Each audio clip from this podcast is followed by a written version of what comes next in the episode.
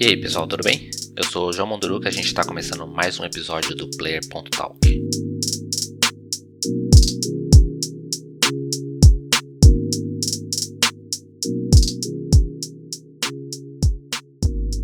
Começando mais uma semana, trazendo aqui para vocês as principais informações, as que eu acho mais interessante sobre o mundo dos jogos.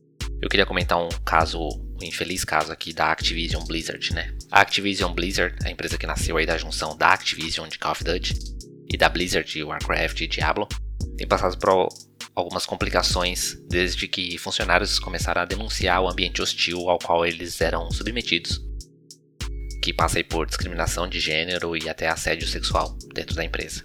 Já há alguns dias, funcionários da empresa têm feito protestos na frente do prédio e o estado da Califórnia tem uma investigação em andamento aí dessas denúncias já há mais de dois anos. Não é de hoje que essa política predatória da Activision tem se mostrado bem agressiva e totalmente focada nos lucros da empresa, né? O ponto curioso disso é que a Activision ela nasceu justamente da insatisfação de desenvolvedores de jogos lá na época de ouro da Atari, é, onde eles não se sentiam valorizados, né? Já que a Atari ela não colocava os créditos do, dos desenvolvedores, não colocava o, o, nome dos desenvolvedores dos jogos no, nos títulos, né? Era tudo como assinado como Atari apenas.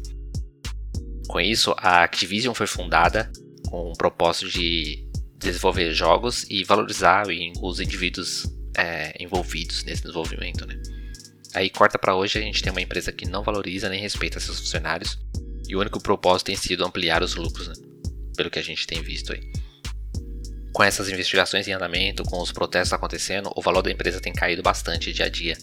Os investidores, claro, estão preocupados e exigem um plano de mudança para o CEO Bob Kotick. Este é um assunto muito complexo.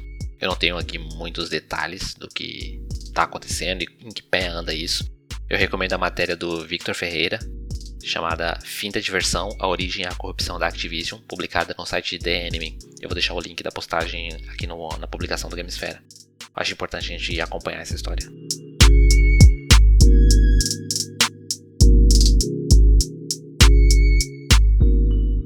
Queria comentar também sobre as vendas do Switch. O console da Nintendo tem feito muito sucesso. Lançado em 2017, chega agora a quase 90 milhões de unidades vendidas, apenas 10 milhões atrás do Wii, até o momento é o console de maior sucesso da Nintendo. Com essa marca, ele passa o número de vendas do PlayStation 3, que vendeu 87 milhões, e do Xbox 360, que vendeu um pouco mais de 80 milhões. O Switch é agora o terceiro console mais vendido. No topo da lista a gente tem o PlayStation 2, com mais de 155 milhões de unidades vendidas, seguido pelo Wii. O Switch também é um portátil, e aí atualmente é o terceiro portátil mais vendido da Nintendo ficando atrás do Nintendo DS, com 154 milhões de unidades, e do Game Boy, aquele classicão, atualmente o segundo console portátil mais vendido, com 118 milhões de unidades. Os números do Switch ainda deve melhorar bastante até o final do ano, quando chega a versão de OLED do console. Comentamos sobre o anúncio dele no episódio 28, lançamento previsto para outubro.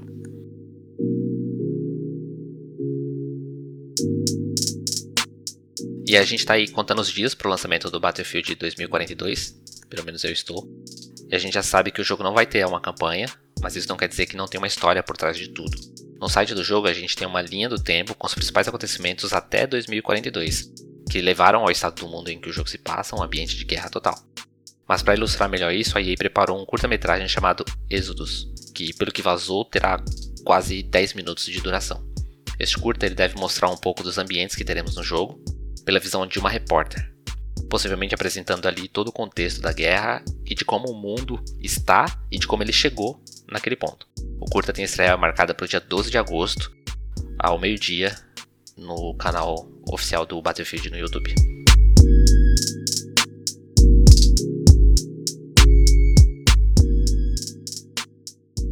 Para finalizar, eu gostaria de deixar aqui uma recomendação para vocês. É um podcast, um trabalho incrível feito pelo Henrique Sampaio, do Overloader. O podcast é o Primeiro Contato, uma série de podcast documental que irá contar a chegada ao Brasil dos primeiros computadores e dos jogos. Acontecimentos aí entre as décadas de 80, 90 até os anos 2000. O podcast conta com diversas entrevistas e segue uma linha narrativa abordando todo o contexto do mundo e do nosso país, tanto em questão econômica quanto política. Eu já ouvi os três primeiros episódios, estou adorando. Pelo que vi, serão 12 episódios e muita informação interessante já foi passada ali. Recomendo muito se você gosta deste mundo de jogos e da história no Brasil. E é isso por essa semana.